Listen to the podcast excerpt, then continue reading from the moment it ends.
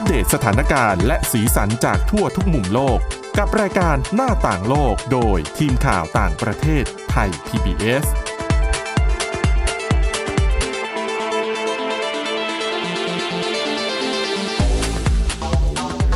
ต้อนรับคุณผู้ฟังสู่รายการหน้าต่างโลกนะครับ วันนี้พบกับเรา 3 คนครับ น้องจันจิรศักดิ์จันแก้ว นะครับคุณกรีนจิรวัตรมาสุขและผมก้าวพงศธรสุขพงศ์ครับครับผมสวัสดีครับ สวัสดีครับ สวัสดีคุณผู้ฟังนะครับไม่ได้มานานอ่า ก็เราพบเจอกันทุกอาทิตย์อยู่แล้ว เราก็หยิบข่าวสารมาเล่าให้คุณผู้ฟังได้ฟังกันนะฮะครับไม่ว่าจะเป็นเรื่องทั่วไปการเมืองธรรมชาติต่างๆ นะสาวัระนี้ต่างๆ ทั่วทุกมุมโลกใช่นะครับแล้วก็พยายามคัดสรรเรื่องราวดีๆ มาให้คุณผู้ฟังได้ฟังกัน วันนี้น้องจันหยิบเรื่อง ราวอะไรมาเล่าให้คุณผู้ฟังได้ฟังกันฮะครับ เป็นเรื่องที่เรียกว่าในสองทศวรรษที่ผ่านมาเนี่ยมีการพูดถึงเรื่องนี้อยู่บ่อยมาก นั่นก็คือเรื่องสภาวะโลกร้อนนั่นเองนะครับ อืมโดยสิ่งที่ผมจะนำมาเล่าเนี่ยมันเป็นข้อมูลอัปเดตล่าสุดจากองค์การอุตุนิยมวิทยาโลกนะครับผมที่ระบุว่าตั้งแต่ปี 2014 ถึง 2019 เนี่ย เป็นช่วงที่เรียกว่าร้อนที่สุดตั้งแต่มีการบันทึกสถิติมาเลย แล้วก็ระดับน้ำทะเลเนี่ยก็เพิ่มขึ้นอย่างเรียกว่ามีนัยสำคัญมาก ๆนะครับ ส่วนการปล่อยก๊าซคาร์บอนไดออกไซด์ก็อยู่ในระดับที่สูงที่สุดตั้งแต่มีการบันทึกสถิติมาเหมือนกันอืมโดยตัวเลขที่ชัดเจนก็คือว่าอุณหภูมิของโลกเนี่ยมีการเพิ่มขึ้น 1.1 องศาเซลเซียส เมื่อเทียบกับปี 1850 ก็คือเขาเรียกว่ายุคช่วงก่อนปฏิวัติอุตสาหกรรม ยุคก่อนอุตสาหกรรมเข้มข้นนะครับครับผม โดยเฉพาะแล้วก็โดยมีตัวเลขที่เพิ่มขึ้นถึง2 0.2 องศาในปี 2011 ถึง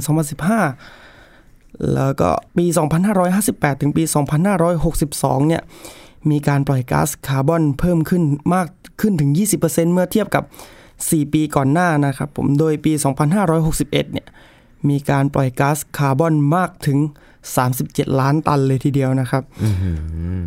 แล้ว มันก็มีเรื่องที่เราพูดถึงเรื่องอินโดนีเซียเนี่ยที่ย้ายเมืองหลวงสำคัญที่สุดก็ครับเพราะว่าระดับน้ำทะเลมันเพิ่มขึ้นใช่ไหมครับ มีการเก็บข้อมูลมาตั้งแต่ปี 2536 เนี่ยจนจนถึงปัจจุบันเนี่ยมีค่าเฉลี่ยของระดับน้ำทะเลทั่วโลกเนี่ยที่เพิ่มขึ้นถึง 3.2 มิลลิเมตรต่อปี พอระยะเข้ามาใกล้ใกล้ใกล้ใกล้ขึ้นเรื่อยๆนะครับผมในปี 2014ถึง2019 เนี่ยปรากฏว่ามีระดับน้ำทะเลเพิ่มขึ้นเฉลี่ย 5มิลลิเมตรต่อปี นั่นแสดงว่ามันค่อยๆเพิ่มขึ้นมาเรื่อยๆ ใช่ไหมครับอืมมันก็เห็นคือเรารู้กันมาระดับหนึ่งแล้วว่า เออมันเกิดขึ้นโลกร้อน แต่ว่ายิ่งตัวเลขสถิติยิ่งออกมาเรื่อยๆยิ่งชัดเนี่ย มันจะทำให้เห็นว่าสภาวะของมันเนี่ยเริ่มเข้มข้นมากขึ้นเรื่อยๆเหมือนกันนะครับ ใช่ครับก็คือเป็นสิ่งที่หลาย ๆ คนพูดถึงกันมาเยอะมากเนอะเรื่องของน้ำแข็งขั้วโลกที่เริ่มละลาย แล้วมันก็เลยส่งผลให้ระดับน้ำทะเลสูงขึ้นด้วยใช่แล้วที่มีข้อตกลงที่เรียกว่าความตกลงปารีสหรือว่า Paris Agreement เนี่ยที่ทั่วโลกเนี่ยต่างพยายามผลักดันก็คือว่า อย่าให้อุณหภูมิของโลกเนี่ยสูงเกินกว่ายุคอุตสาหกรรมเนี่ยครับสององศาครับแล้วก็อ่าเป้าหมายหลักก็คือ1.5 ก็คือถ้าอยากทำให้ได้จริงๆก็คือ 1.5 องศา แต่ว่าปัจจุบันเนี่ยมันเพิ่มมา 1.1 องศาแล้วนะครับ และและที่สำคัญก็คือว่าเนี่ย 0.2 องศาเนี่ยเพิ่มขึ้นมารวดเร็วในระยะเวลาเพียง 5 ปีเท่านั้น ซึ่งแหมมันก็คือจะพูดยังไงล่ะมันความพยายามยังไง มันก็ยังเป็นความพยายามอยู่ คือดีที่มีความพยายามในการจะช่วยครับรักษาโรคแต่ว่า คือมันเป็นเหมือนมะเร็งอะ่ะอืมคือพอมันเกิดขึ้นแล้วมันก็ผลานไปเรื่อย มีแค่ การยื้อ โดยการรักษาธรรมชาติ ใช่แล้วก็ประเด็นอีกอย่างหนึ่งก็คือตอนนี้สหรัฐ ภายใต้รัฐบาลของโดนัลด์ทรัมป์เองก็ดูจะไม่ค่อยใส่ใจใช่ เรื่องของสิ่งแวดล้อมเท่าไหร่นะครับ เพราะฉะนั้นส่วนที่สัญญาปารีสอย่างที่น้องจันพูดถึงเนี่ยมันก็ถูกท้าทายอย่างหนัก ในระหว่างที่หลาย ๆ ชาติ อยากจะส่งเสริมสิ่งแวดล้อมอนุรักษ์สิ่งแวดล้อม พูดถึงเรื่องโลกร้อน แต่ว่าในสหรัฐเองยังมีการรณรงค์เรื่องของการใช้ถ่านหินอยู่เลย มันเลยยังทำให้ไปไม่สุดสักทางหนึ่งมันเนาะย้อนแย้งอืเนาะมอีกอย่างหนึ่งที่อยากตั้งข้อสังเกตก็คือว่า ไอตัว Paris Agreement เนี่ยมันมันวางเป้าหมายร่วมกัน แต่ว่าเขาเรียกอะไรอะ มันไม่มีบทลงโทษที่ชัดเจนก็คือครัมับน มันไม่มีสภาวะบังคับเป็นกฎหมายหรือกฎระหมัว่างเป็ปนระเทศแค่ใช่ความร่วมมือใช่คือเหมือนกับตั้งขึ้นมาเพื่อเป็นชุมอ่าเป็นเป็นชุมทางที่ทุกประเทศที่จะมาหวังว่าจะทำให้เอถึองตั้งข้อกฎว่าขอความร่วมมือในการลดใช้เชื้อเพลิงชนิดนี้ในการร่วมมือปลูกต้นไม้มากขึ้นในการอ่ายังไงอะรณรงค์มากขึ้น แต่ว่า มันก็สุดแล้วแต่ดุลพินิจของแต่ละประเทศ เอาจริง ๆ เรื่องของการรณรงค์เนี่ย มัน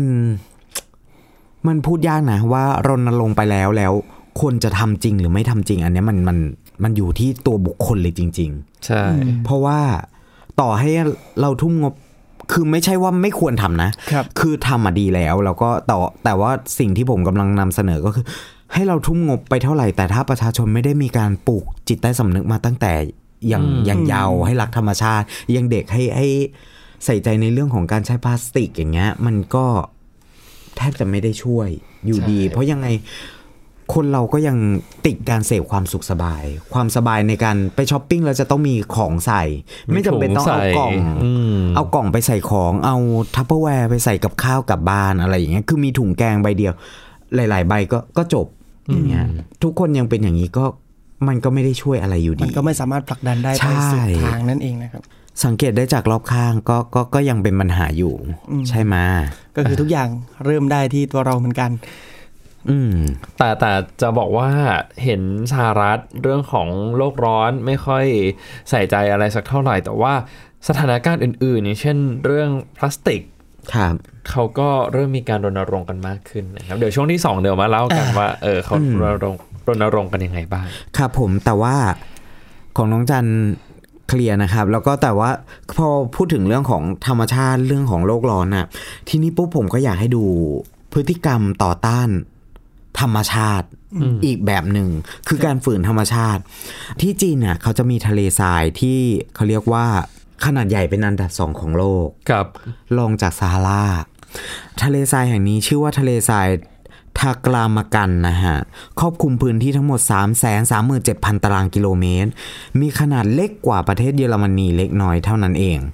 แล้วก็เป็นทะเลทรายที่ใหญ่เป็นอันดับสองอย่างที่ผมบอกไปเมื่อสักครู่อ่าที่ผมเกริ่นว่ามันต่อต้านธรรมชาติยังไง คือทะเลทรายเส้นเนี้ย เมื่อปี 1995 เนี่ย มันมีบริษัท บริษัทน้ำมันบริษัทหนึ่งเนี่ย ซึ่ง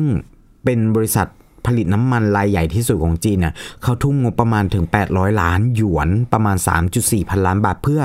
สร้างถนนบนทะเลทรายแห่งเนี้ยเป็นระยะทาง 522 กิโลเมตร สร้างเพื่ออะไรสร้างเพื่อวิ่งจากอำเภอหลุนไถทางตอนเหนือ ไปทางอำเภอหมิงเฟิงทางตอนใต้ เพื่อช่วยลดระยะทางจากเมืองเหอเถียนไปยังอุรุมชีลง ลงราวประมาณ 500 กิโลเมตร อืมอันนี้คือเป็นการขนส่งน้ำมัน เข้าใจไหมฮะ แต่ว่าถนนเนี้ยมันเผชิญกับการคุกคามจากพายุทรายอย่างรุนแรง อย่างที่บอกว่าพอมันเป็นทะเลทรายอะครับเราไม่ว่าเราจะสร้างอาคารเราจะสร้างอะไรอย่างเงี้ย เราจะโดนทรายอ่าคลุมแล้วก็กินพื้นที่ไปทั้งหมด เพราะว่าลมมันพัดเรื่อยๆเรื่อยๆใช่เอ่อเขาบอกว่าเขาร่วมกันกับสถาบันนิติเวชนะฮะเอ่อ สถาบันนิเวศวิทยาและภูมิศาสตร์ซินเจียง สถาบันบัณฑิตวิทยาศาสตร์จีน แล้วก็หน่วยงานต่าง ๆ อีกสิบกว่าหน่วยงานเนี่ย เพื่อแก้ไขปัญหาดังกล่าวว่าทำทำอย่างไรไม่ให้ถนนที่เขาลงทุนไปเอ่อแปดร้อยล้านหยวนเนี่ยโดนกลืนไปโดยทะเลทราย หลังจากมีความพยายามมากกว่า2ปีนะ เขาก็สามารถสร้างกำแพงต้นไม้สีเขียวขึ้น โดยเป็นระยะทางเนี่ย เป็นระยะทางยาวประมาณ 522 กิโลเมตรเนี่ยเป็นกำแพงเป็นต้นไม้เป็นแถวสองข้างสองข้างถนนเลยอืมครับ แล้วก็สิ่งที่ผมทึ่งก็คือเขาใช้วิธีการลงทุนท่อยางอืมในการต่อระยะทาง 522 กิโลเมตรอะเป็นท่อไม่ใหญ่มาก แต่ก็ต่อจากจุดหนึ่งไปยังอีกจุดหนึ่งแล้วก็ใช้วิธีการเปิดเจาะรูแล้วก็เปิดก๊อกน้ำเพื่อลดน้ำต้นไม้ลงไปบนทะเลทราย ให้กับต้นไม้ที่ที่เขาปลูก เขาบอกว่าอ่าเขามีการจ้างเจ้าหน้าที่ซ่อมบำรุงต้นไม้พวกนี้ด้วยนะ เขาบอกว่าตอนแรกเนี่ยหลังจากปลูกไปประมาณ 2 ปีเนี่ย ต้นไม้ไม่มีความสูงเกิน 1 เมตรเลย เพราะว่ามันไม่สามารถโตมากกว่านี้ได้ จนกระทั่งมีการคิดค้นวิธีการต่อท่อเนี่ยแหละตอนนี้ต้นไม้ก็สูงมากทีเดียว แล้วก็ เป็นกำแพงต้นไม้ยาวเป็นทิวเส้น แล้วก็สามารถช่วยรักษาถนนเส้นนั้นได้ แต่คือยังไม่สามารถขยายไปไกลได้กว่ารัศมีของประมาณแบบห้าแถวเจ็ดแถวต้นไม้ ก็คือพื้นที่โดยรอบก็ยังเป็นทะเลทรายอยู่ครับก็คือพยายามเหมือนเรียกว่าอะไรสร้างกำแพงธรรมชาติมาป้องกันธรรมชาติด้วยกันใช่ใช่เอาธรรมชาติมากันธรรมชาติอีกทีแต่แต่แต่มันก็มันก็แสดงให้เห็นว่า เออมนุษย์นี่พอจะรันอะไรอย่างเงี้ย มันมันก็ทำได้นะครับ อันนี้คือก็เป็นการปกป้องผลประโยชน์แหละ แต่ว่ามันก็ยังโอเคอะเหมือนกับแต่ก่อนเอ่อก่อนหน้านี้ที่ผมเอาข่าวมาว่ามีการสร้างโอเอซิสอืมมีครับการสร้างปลูกต้นไม้เพื่อกันหน้าดินของของทะเลทราย ไม่ให้ลุกล้ำเขตเมืองอะไรอย่างเงี้ย ครับ มันก็เป็นเป็นวิวัฒนาการเหมือนกัน เอ่อเมื่อเราอยู่จีนละ ผมพาไปอีกเรื่องหนึ่งดีกว่า ครับ ก็คือเคยดู ยูทูบเบอร์ต่างๆไหมอืมก็ดูดูตลอดเวลาดูยูเป็นทูบประเบอร์จำทำอาหารเล่นเกมอ่าอ่านะฮะ อันนี้เป็นยูทูบเบอร์สาวชาวจีน ชื่อว่ามิสเยียหรือว่าเราอาจจะคุ้นกับคุ้นกับชื่อว่ามิสเย่อืมครับของไทยเขาก็จะเขียนว่ามิสเย่อ่าฮะอ่าเขาจะเป็นคนที่ยูทูบเบอร์คนเนี้ยเขาจะทะดัดแปลงอุปกรณ์ในออฟฟิศสำนักงานมาทำอาหารอะ คุณคุณนะใช่ไหมเออเออคุณคุณอย่างเช่นเพื่องพวกเครื่องอุปกรณ์ให้ความเย็นความร้อนกับน้ำอะไรอย่างเงี้ยครับเขาก็จะแบบไปเอามาเอาลวดนู่นต่อนี่แล้วก็ย่างหมาล่าบ้างปิ้งหมาล่าบ้างคือทำดูง่ายมาก ใช้ทำดูง่ายมาก แต่ว่าปรากฏว่า คลิปวิดีโอของเธอกลายเป็นต้นเหตุของโศกนาฏกรรมที่เกิดขึ้นกับครอบครัวหนึ่ง เมื่อมีพี่น้องสองคนเนี่ยทดลองทำตามอ่าทำอาหารตามที่มิเจียได้โพสต์ไว้โดยการจุดไฟตะเกียงแอลกอฮอล์อุ่นกระป๋องให้ร้อน แล้วก็เพื่อจะทำป๊อปคอร์นอย่างง่ายอืมแต่ด้วยการที่ผู้ทดลองสองคนที่ทำเรียนแบบเนี่ยเป็นเด็กไงครับเกิดเหตุตะเกียงแอลกอฮอล์ที่จุดเนี่ยเกิดระเบิดและไฟลุกทำให้ไฟคลอกใส่เด็กทั้งสองคน คนหนึ่งเสียชีวิต อีกคนหนึ่งต้องเข้ารับการผ่าตัดช่วยเหลืออย่างทุกข์ทรมาน ต้องใช้ค่ารักษาพยาบาลค่อนข้างสูงนะฮะขณะที่ครอบครัวเนี่ยก็ได้ออกมาเรียกร้องถึงเรื่องราวดังกล่าว โดยได้กล่าวโทษยูทูบเบอร์สาวคนเนี้ยว่าเป็นต้นเหตุ เพราะเด็กๆจะกดเข้าไปดูบ่อยๆ ไม่ว่าจะเป็นคลิปทำอะไรก็ตามจนกระทั่งเจอเนี่ยคลิปว่าใช้กระป๋องตะเกียงแอลกอฮอล์กับกระป๋องน้ำอัดลมเนี่ยอืมเออ ซึ่งมันหาได้ง่ายไงใช่หาได้เด็กก็รอบทำตาม มิเจียเนี่ยเขาก็ทำยังไงล่ะ เขาก็ส่งตัวแทนเพื่อเข้าไปหาครอบครัวนี้ แล้วก็จ่ายเงินเยียวยารักษา แต่ว่าเขาก็พูดคือตัวตัวเขาเองไม่ได้ไปพบกับครอบครัวที่ที่เกิดอุบัติเหตุนะฮะ แต่ว่าเขาก็บอกว่าคือยูทูบเบอร์เนี้ยมีผู้แทนเอ่อผู้ติดตามมากกว่า 7.5 ล้านคน คนติดตามเยอะเนาะเยอะมาก เยอะมากถือว่าถือว่าฮอตที่ฮอต ลำดับต้นๆลำดับต้นๆของจีนเอ่อเขาบอกว่าในทุกคลิปของเขาเนี่ยมีการระบุว่าเป็นสิ่งที่ไม่ควรลอกเลียนแบบ แล้วก็ไม่ใช่คลิปที่ทำขึ้นเพื่อให้คนอื่นทำตามหรือว่าสอนใครทำอืมในการเนี้ยมิสเจียเองก็ได้จ่ายเงินชดเชย แต่ว่าก็ไม่ได้บอกนะว่าเท่าไหร่อืมแล้วก็ความคิดเห็นทางโซเชียลก็ยังบอกว่า เป็นการทำคลิปที่ วิธีการทำอาหารในคลิปน่ะ ถูกต้องแล้ว ก็ก็ก็คือก็ ก็ไม่ได้รู้สึกผิดกับการที่เด็กทำตาเรียมแบบแล้วก็โดนไฟคลอกอะไรอย่างเงี้ยฮะเอาละครับ นี่คือช่วงแรกครับนะครับผมเดี๋ยวช่วงต่อไปอย่างที่บอกกันไว้ว่าจะนำเอาเรื่องเล่าจากอเมริกามาเล่าแลให้กฟังเปลี่ยนกันแลกเปลี่นะยนครับอะเดี๋ยวช่วงที่ 2 กลับมาพบกันครับ หน้าต่างโลกโดยทีมข่าวต่างประเทศไทย PBS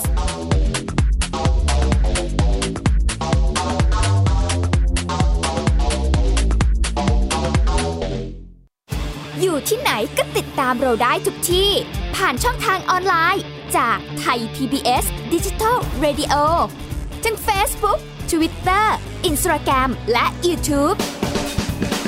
Search คำว่าไทย PBS Radio แล้วกดไลค์หรือ Subscribe แล้วค่อยแชร์ กับคอนเทนต์ดี ๆ ที่ไม่อยากให้คุณพลาดอ้อเรามีให้คุณฟังผ่านพอดแคสต์แล้วนะ วันนี้การดูข่าวของคุณจะไม่ใช่แค่ในทีวีไทย PBS ให้คุณดูข่าวได้หลากหลายช่องทางถูกน้ำท่วมเต็มพื้นที่ เว็บไซต์ www.thaipbs.or.th/news Facebook Thai PBS News Twitter @thaipbsnews YouTube Thai PBS News ไหลล้นทะลักเข้ามานะกดติดสนันในการข่าวพร้อมๆกับหน้าจอไร้ขีดจำกัดเรื่องเวลา เข้าถึงรายละเอียดได้มากกว่า ไม่ว่าจะอยู่ณจุดไหน ก็รับรู้ข่าวได้ทันที ดูสดและดูย้อนหลังได้ทุกที่ กับ 4 ช่องทางใหม่ข่าวไทย PBS ข่าวออนไลน์ ฉับไวในมือคุณ ไทย PBS Application on Mobile ให้คุณเชื่อมโยงถึงเราในทุกที่ทุกเวลา ได้สัมผัสติดตามเราทั้งข่าว รายการ รับชมรายการโทรทัศน์ และฟังรายการวิทยุที่คุณชื่นชอบ สดแบบออนไลน์สตรีมมิ่งชมรายการย้อนหลัง ข้อมูลกิจกรรมไทย PBS ร่วมเป็นนักข่าวพลเมือง รายงานข่าวกับเรา และอีกหลากหลายฟังก์ชัน ให้คุณดาวน์โหลดได้ฟรี ทุกระบบปฏิบัติการ ติดตามข้อมูลเพิ่มเติมได้ที่ www.thaipbs.or.th/digitalmedia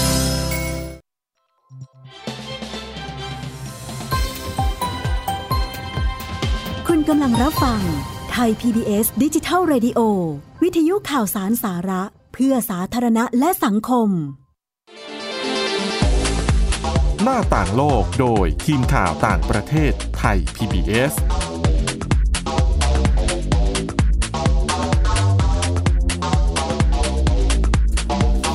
กลับมาสู่ช่วงที่ 2 ของหน้าต่างโลกนะครับ อย่างที่บอกกันไว้ช่วงแรกบอกว่าจะนำเอาประสบการณ์จากสหรัฐมาเล่าสู่กันฟัง คือต้องเท้าความก่อนว่าว่า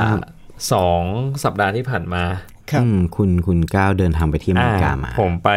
อเมริกามานะครับ แล้วก็ไปหลายเมืองหลายจุดเลยครับอผมไป3จุดหลักๆนะครับ เป็นที่วอชิงตันดีซีอืมที่อินเดียนาโพลิสในรัฐอินเดียนา แล้วก็ไปปิดท้ายที่บอสตันในรัฐแมสซาชูเซตส์นะครับ ก็โครงการนี้มันเป็นโครงการเกี่ยวกับเรื่องของการศึกษากระบวนการ กำหนดนโยบายต่างประเทศครับของสหรัฐเขาไปใช้เวลาทั้งหมด 17 วัน อืม อืม ก็จะเรียนรู้เกี่ยวกับเรื่องของกระบวนการในการกำหนดนโยบายต่างประเทศในภาพรวมก่อนที่เมืองหลวงนะครับ แล้วก็จะเข้าไปในเขตมิดเวสต์ที่อินเดียนาโพลิสเนี่ยถือว่าอยู่ในเขตมิดเวสต์นะครับ แล้วก็ครับเป็นสถานที่ที่ จะมีการทำการเกษตรเนี่ยเยอะมาก พวกถั่วเหลืองข้าวโพด เนื้อสัตว์ ซึ่งการที่เราเข้าไปลงพื้นที่แบบนี้เราก็จะได้รู้ถึงผลกระทบที่มันเกิดขึ้นจากสงครามการค้าระหว่างสหรัฐกับจีนด้วยนะครับ แล้วก็เราก็เห็นแหละว่าพื้นที่ตรงนี้เนี่ยมันเป็นพื้นที่ของริพับลิกันมาแต่ไหนแต่ไรนะครับ แล้วก็ช่วง นี้มันก็ค่อนข้างได้รับผลกระทบเหมือนกัน เพราะว่าสงครามการค้ามันก็ยังยืดเยื้อหาทางลงไม่ได้สักที ได้เห็นความคิดเห็นของทั้งคนที่สนับสนุน Republican รวมไปถึงคนที่สนับสนุน Democrat ซึ่งเป็นจุดเล็กๆมากอืมในรัฐนะครับ คือครับผมอย่างที่ผมไปเนี่ยมันมีผู้อำนวยการเป็นภาคประชาสังคมของอินเดียนาโพลิสเขาจะคอยทำ องค์กรเกี่ยวกับเรื่องการจัดการดูแลผู้อพยพอืมซึ่งจริง ๆ อินเดียนาเนี่ยมันไม่ได้อยู่ติด ไม่ได้อยู่ติดพรมแดนทางภาคใต้นะแต่ว่าอินเดียนาก็เป็นจุดที่มีผู้อพยพเข้ามาเยอะเหมือนกันครับผมโดยเฉพาะผู้อพยพชาวเมียนมาเนี่ยเข้ามาอยู่ในภาคใต้ของอินเดียนาเยอะมาก เขาไปยังไงอะก็มาแบบ มาหางานทำอะไรแบบนี้อ๋อแต่ไม่ใช่โรฮิงญานะอืมเป็นคนครับเมียนมาปกติครับผมทั่วไปเนี่ยแหละ แต่ว่าเท่าที่ไปคุยคือคนขององค์กรเนี้ย ส่วนใหญ่ก็เป็นเดโมแครตอืมไม่เห็นด้วยกับนโยบายกีดกันผู้อพยพของโดนัลด์ทรัมป์อยู่แล้วนะครับ แล้วก็เออบอกว่าถ้าอยากจะเปลี่ยนนโยบาย ผู้อพยพก็ต้องคงต้องเปลี่ยนประธานาธิบดีจะง่ายที่สุดแต่เห็นการภาพใช่แต่การเปลี่ยนประธานาธิบดีมันก็ไม่ใช่เรื่องง่ายอีกเหมือนกัน เพราะว่าวันสุดท้ายที่อินเดียนาไปคุยกับสสของริพับริกันนะครับ คุณครับผมซูซานบรูคส์เนี่ยคุยกันหลายเรื่อง คุณซูซานบรูคส์บอกว่าโอกาสที่ทรัมป์จะชนะการเลือกตั้งประธานาธิบดีปีหน้าก็ยังมีอยู่สูงเหมือนกัน อืมแล้วก็เรื่องเศรษฐกิจไม่อันน่านี้จะ อันนี้ถือว่าเป็นการทำนายล่วงหน้าปะหรือว่าจากสถานการณ์คดการณ์ล่วงหน้าดีกว่า เพราะว่าโอคถามคุณสุสานว่าประเด็นอะไรที่มันน่าจับตามองในการเลือกตั้งปีหน้าบ้างใช่ไหมครับเพราะว่าผมปีหน้าเนี่ยเราก็แน่นอนเป็นอีกหนึ่ง Big Issue ที่ใช่ทีมข่าวต่างประเทศไทย PBS จะต้องติดตามนะคครัรับบผมก็ หยิบยกหลาย ๆ ประเด็นขึ้นมา แต่ว่าไม่ได้มีเรื่องของเศรษฐกิจ คือคุณสุสานนี่ก็บอกเหมือนกันว่าเรื่องเศรษฐกิจไม่น่าเป็นห่วงสักเท่าไหร่สำหรับรัฐบาลชุดนี้นะครับ แต่ว่าสิ่งที่เป็นประเด็นเราก็ต้องติดตามกันอย่างใกล้ชิดก็คือเรื่องของผู้อพยพครับเรื่องของการใช้ความรุนแรงจากอาวุธปืนอืมทีนี้ผมก็ถามคุณสุสานอีกว่า แล้ว รัฐบาลของทรัมป์เนี่ยมีแนวโน้มในการแก้ไขปัญหาการใช้ความรุนแรงจากอาวุธปืนยังไงบ้าง เพราะว่าในระยะหลังการใช้อาวุธปืนมันไม่ได้เกี่ยวกับแค่เรื่องสุขภาพจิตเท่านั้น แต่ว่ามันยังไปผูกโยงกับแนวคิดต่อต้านการให้ผู้อพยพเข้าเมืองเนี่ยเข้ามาในสหรัฐด้วยนะครับ ครับ แกก็ไม่ได้ตอบชัดเจนเท่าไหร่ คือเป็นคำตอบกลางๆ แล้วก็เน้นไปที่เรื่องของการตรวจสุขภาพจิตอืมคนที่จะครอบครองอาวุธปืน แต่ก็กลับมาสู่คำถาม อีกนั่นแหละว่าการตรวจสุขภาพจิต ตรวจประวัติเนี่ยมันเป็นแค่ส่วนหนึ่งเท่านั้น เพราะว่าอย่างที่ทราบกันดีว่าการครอบครองปืนในสหรัฐเนี่ยมันทำได้ง่ายมากนะก่อนหน้านั้นก่อนที่จะมีนโยบายเอ่อเขาเรียกว่าอะไรปลดแอกการซื้อปืนเอ่อ